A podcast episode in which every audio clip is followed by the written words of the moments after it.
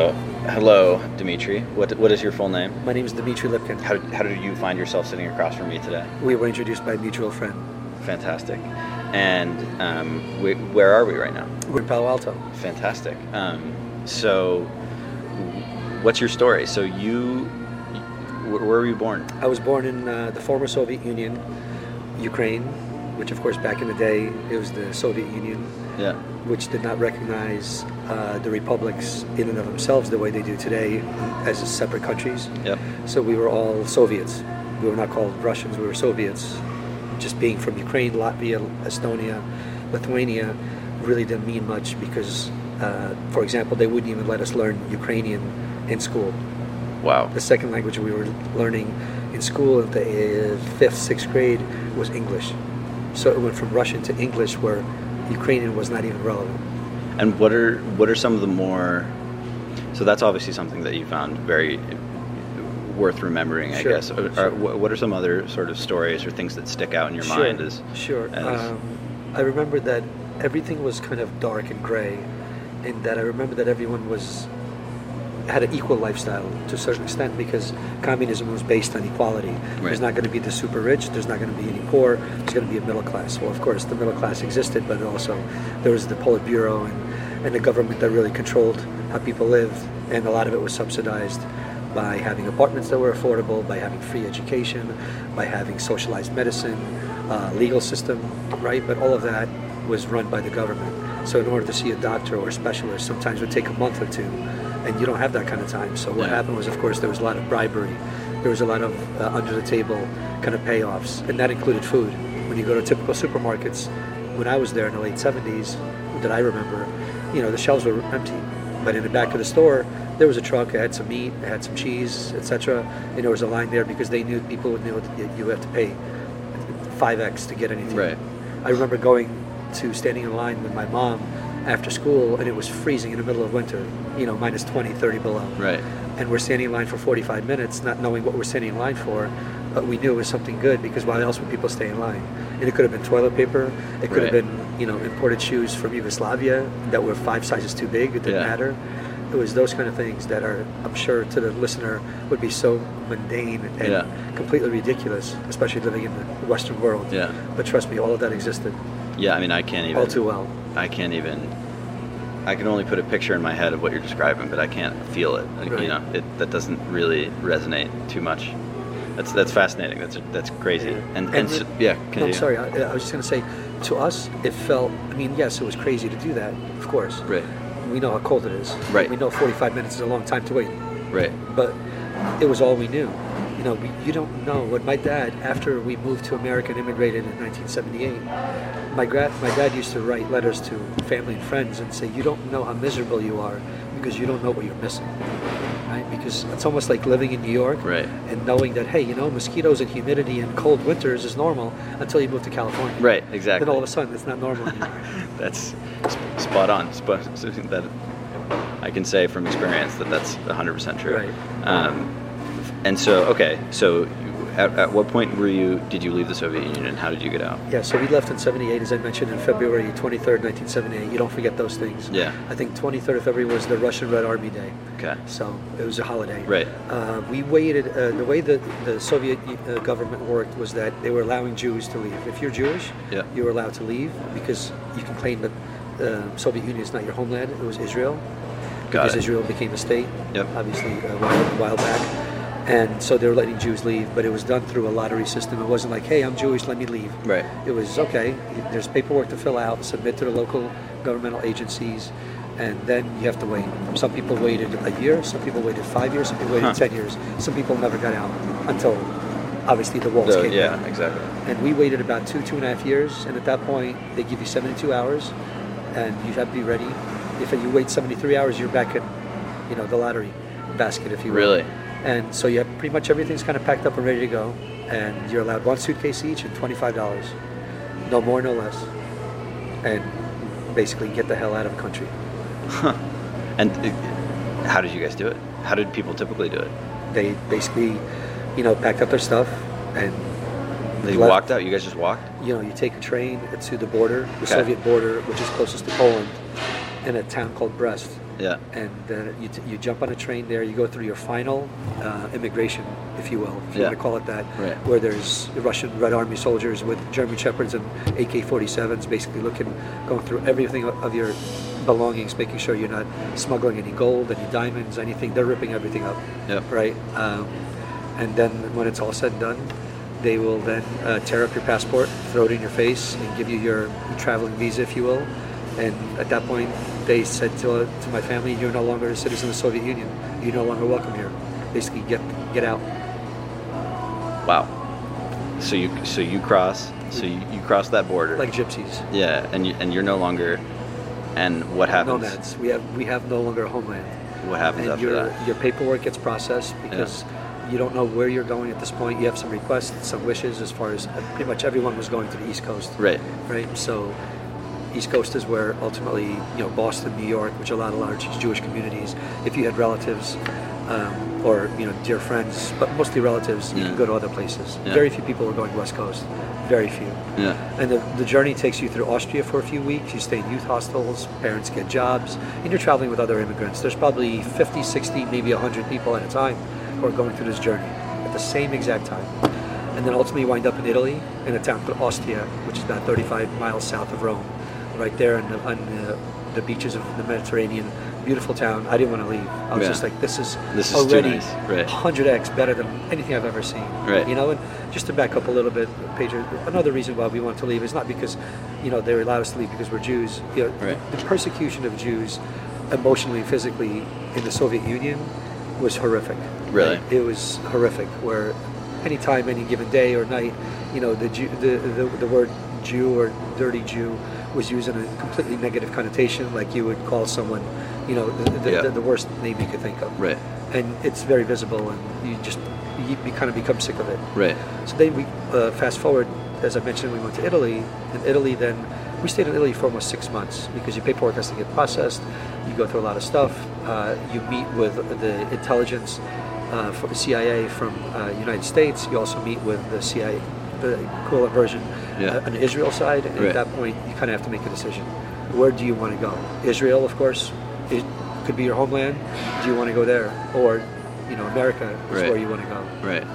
my parents felt more strongly towards going to America, with obviously what was going on in Israel at the time and, and the political, Right. you know, conflicts that go on over there. Yep. You know, we didn't want to jump out of a frying pan in, in- into, you know, the fire. Right, Although, exactly. I mean, I consider Israel my religious home, Right. and obviously stand behind what Right. goes on there. But it was just not the time for us to go there.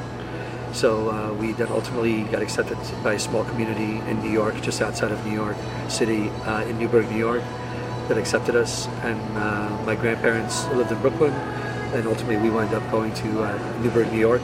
Yep. So kind of had two homes, if you will. Right. And uh, parents started working. You know, basically they gave us an apartment for one month, and said, you know, this is some hand-me-down clothes. Here's a broken TV, the size of your you know microwave, and welcome to America. and I remember my dad walking on the balcony that night, you know, being very emotional and yelling, you know, you know, today I'm free, and the rest of my life I can do whatever I want. And that was at 32 years old.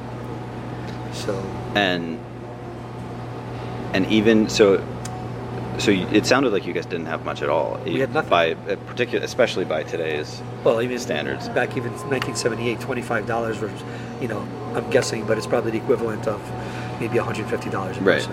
right. Which, what are you going to do with, you know, 450 dollars? You move to a new country with no friends, no language, and no real skills Yeah. that you can apply. Because my parents, you know, my dad had a master's in engineering, electronic engineering. Mom had a master's in uh, music. She was a music professor in, in the Soviet Union. He was working as an engineer. I mean, good jobs, Yeah. right? Yeah. But at the end of the day, that's not what they want to do. Right. So my dad learned English night and day, had two jobs. Mom had two jobs, worked day and night, and you know, just try to make it work to figure out how we can get get the hell out of the, the ghetto, if you will, Right. and move to a place where it would be a little bit more conducive to living the American dream. Right. And so and so when you when your dad went out on the balcony and shouted this Yeah. and was crying tears of joy, Yeah. did, did you understand the gravity of Yeah, the, yeah, I did. I understood the gravity of it all from a standpoint because I was old enough at nine and a half years old to witness what life in Russia was like. Right. Now moving completely you know, moving your whole entire family to a whole new world, right? Right. Not just a different continent, Right. a whole new world. Right.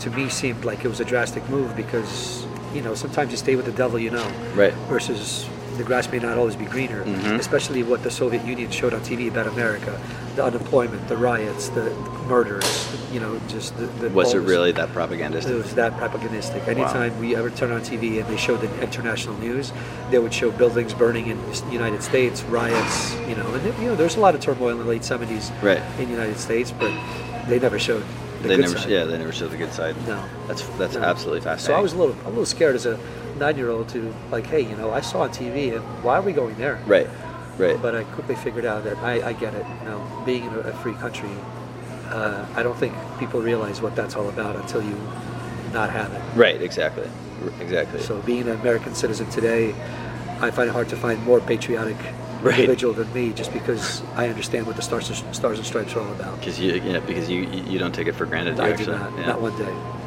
That's pretty pretty amazing. That's awesome. And so, did you? How did you end up in the Silicon Valley? Yeah. So uh, if we can back up just a Yeah, few, yeah, few years back, um, you know, my dad finally got a, a job at IBM as a night shift engineer. Okay. So he was starting at 11 o'clock at night and working until 8 in the morning. And this is still in, in New York. This is still in New York, in Okay. Fishkill, Yep. which had a huge facility there. Yep. um, in upstate New York, and ultimately climbed his way, if you will, through the corporate ladder, and uh, became a GM over there. And then, you know, I continued going through school. I went to um, undergrad in upstate New York in Oneonta and Hartwick College, and ultimately, I knew that I didn't want to live in New York anymore for various reasons. I just wanted to explore something else Right. had opportunity to go with him to uh, one time on a business trip when I was 18 years old to Silicon Valley because he worked for IBM. So of course a lot of business was done here, Right. and I just really liked the area from a standpoint of culture, uh, weather, and other things. That is so for sure, Yeah. I came out to go to law school out here in uh, Sacramento to start with, and ultimately wind up coming over to Silicon Valley, which uh, at, at the same time. My dad uh, took a new job at the time at a, a company called Varian, um, the Varian Semiconductor.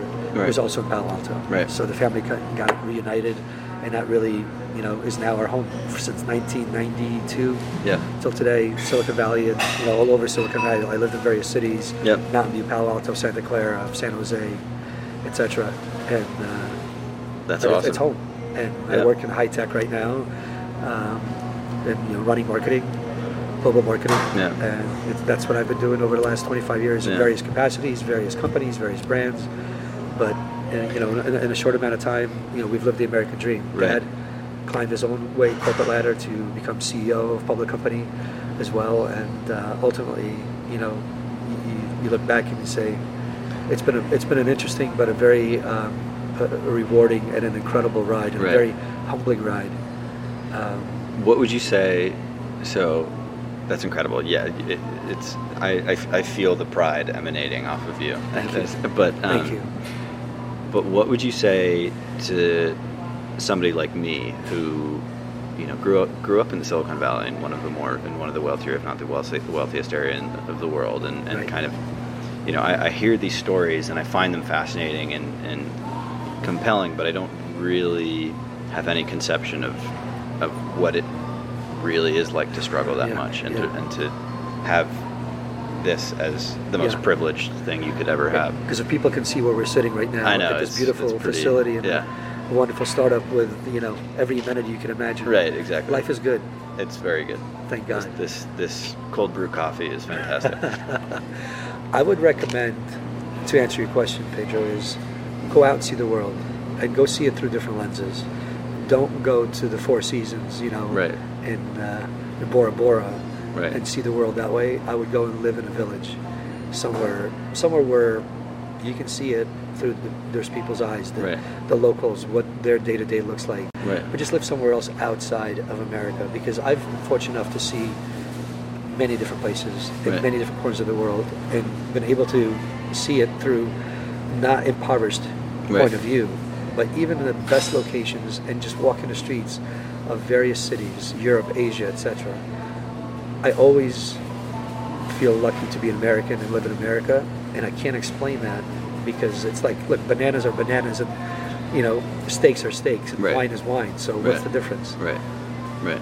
It's just I can't describe it, but I can. I know when I come home and I land on U.S. soil, It's, that's that's it- home and that's where I want to be.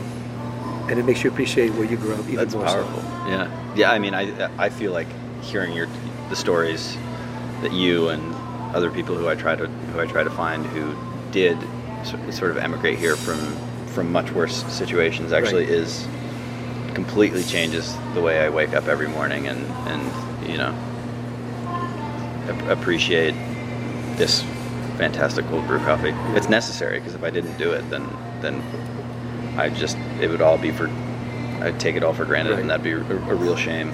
Taking it for granted is, is the easy easiest thing we all do Right. because we get caught up in the day to day, you know, activities. And our routine is our routine. It's the rat race, Right. right? And the rat race is defined differently in Manhattan and Silicon Valley versus the rat race defined in Midwest Right. somewhere. But everyone has their rat race. Right.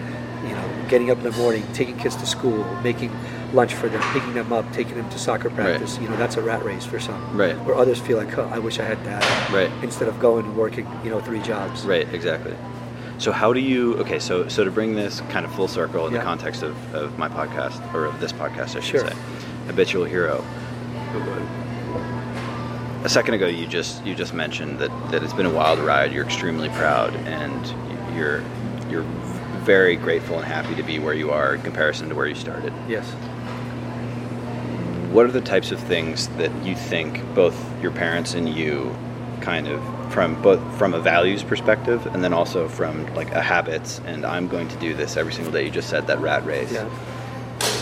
What what what did you guys do right and wrong in terms of in terms of uh, thinking about things the right way and then going out and actually having the discipline to do them Yeah. that kind of enabled you to be where we are Yeah, I think it comes from uh, your upbringing and you know my parents' parents. I haven't even touched upon, you know, my story's obviously unique and I'm super proud of it. But the story, for example, of my grandpa who survived Nazi Germany and the Holocaust and all of that is a, story that we can spend We'll- another hour we'll- on. we'll do that- we'll do that another well, time. I was but, to say, yeah. ha- having him go through that makes me feel what we've gone through is basically, you know, uh, uh, Mary Poppins. Right. You know, it's Disney compared to that. Right. But to answer your question, Pedro, is that you know it's who you are, being true to yourself. And I know these sound like cliches, but I don't believe they're cliches. Yeah. And that having integrity, having a belief, and being honest, and treating people with respect, and uh, paying it forward. Yeah. I ultimately believe paying it forward is huge to me because, you know, as successful as my parents and my family has been, we've been fortunate. People have helped us. Some some helped some, and Yeah. Some helped more than Right. you know. But we never uh, stopped appreciating that, and we, you know, my parents are involved heavily in volunteering for Right. other Russians that have come, and I work with other individuals and helping people who are starting their career Right. to be their mentor and paying it forward because somebody did that to me. Everyone Right. has a mentor. Right. My mentor, for example, is my father, but I've also had other mentors in my life professionally who I've worked with from Right. a different perspective. Right. Right. Um, so it, it's just all about really knowing who you are and looking in the mirror and understanding what you see is what they get. right And then just stay true to that. And knowing what you're capable of and what you're not, and then figuring out, you know, Yeah. what am I going to do to make myself a better human being, and ultimately that'll pay out into being a better professional. right yep amen right? yeah If you do that stuff right, something's going to go right for you. Yeah, exactly. Right? Right. That, that that is kind of something that at least at least I've struggled a little bit with growing up, and, and you know I can't speak for everybody else my age, and and um, and you know the, the the millennial culture, let's say, but um, the sort of the setting the ideal and thinking, or at least I think social media kind of has to a certain extent kind of a negative aspect on this, but but we're constantly peppered on our phones and on our and on our Yeah. computers with with the best of the best, right? You know, the these celebrities did this, and this is the funniest joke you'll ever read, and Right. this is you know the fat Jewish does. Have you seen the fat Jewish Instagram account? Yeah, the fat Jewish is, is, is hilarious in this Right. in And this you always way. feel like you have to one up someone, right? You have to be like, oh, they sent me this meme, or well, look what I can do, Right, right. Or let,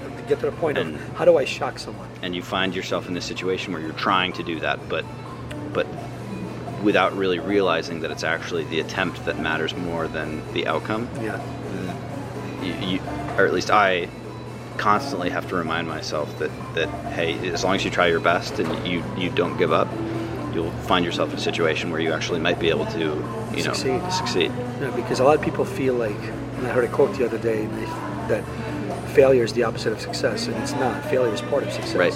Right. I don't know any human being that I've come across, or read about, or seen on TV that has not failed at one time or another in order to be successful. The, the, the sort of adage that I find helpful is to think of is failure is not failure; it's feedback. Yeah. Exactly. Yeah. And, and Exactly. Yeah. It's it's it's a lesson learned. yeah, exactly.